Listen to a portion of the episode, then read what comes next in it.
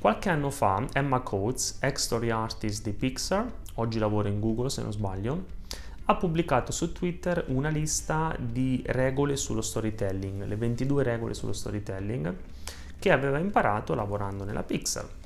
E secondo me uno schema in particolare riassume perfettamente l'essenza della Pixar, che è questo.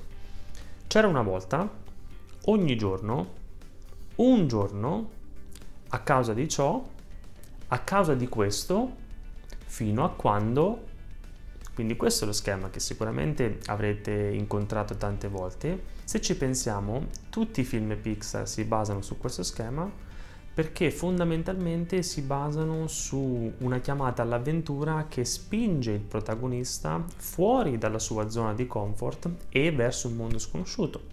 Per esempio, in Toy Story, quando arriva Buzz, Woody deve imparare a vivere in un mondo in cui non è più il giocattolo preferito di Andy.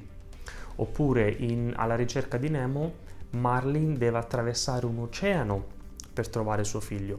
Quindi con questo schema il personaggio reagisce, combatte e si evolve all'interno della narrazione. E questo modello viene da Aristotele dalla sua narrazione in tre atti ed è uno schema fisso di tutti i film, quindi non solo Pixar, e che viene utilizzato in tante altre forme di comunicazione, quindi non solo dei film, e allora perché no anche nelle presentazioni.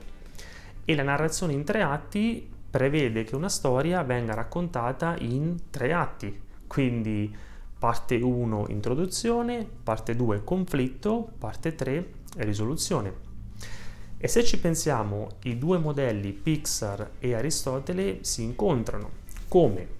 Allora, introduzione per Pixar significa c'era una volta, ogni giorno, un giorno, quindi questo un giorno cambia un po' la prospettiva e termina la prima parte.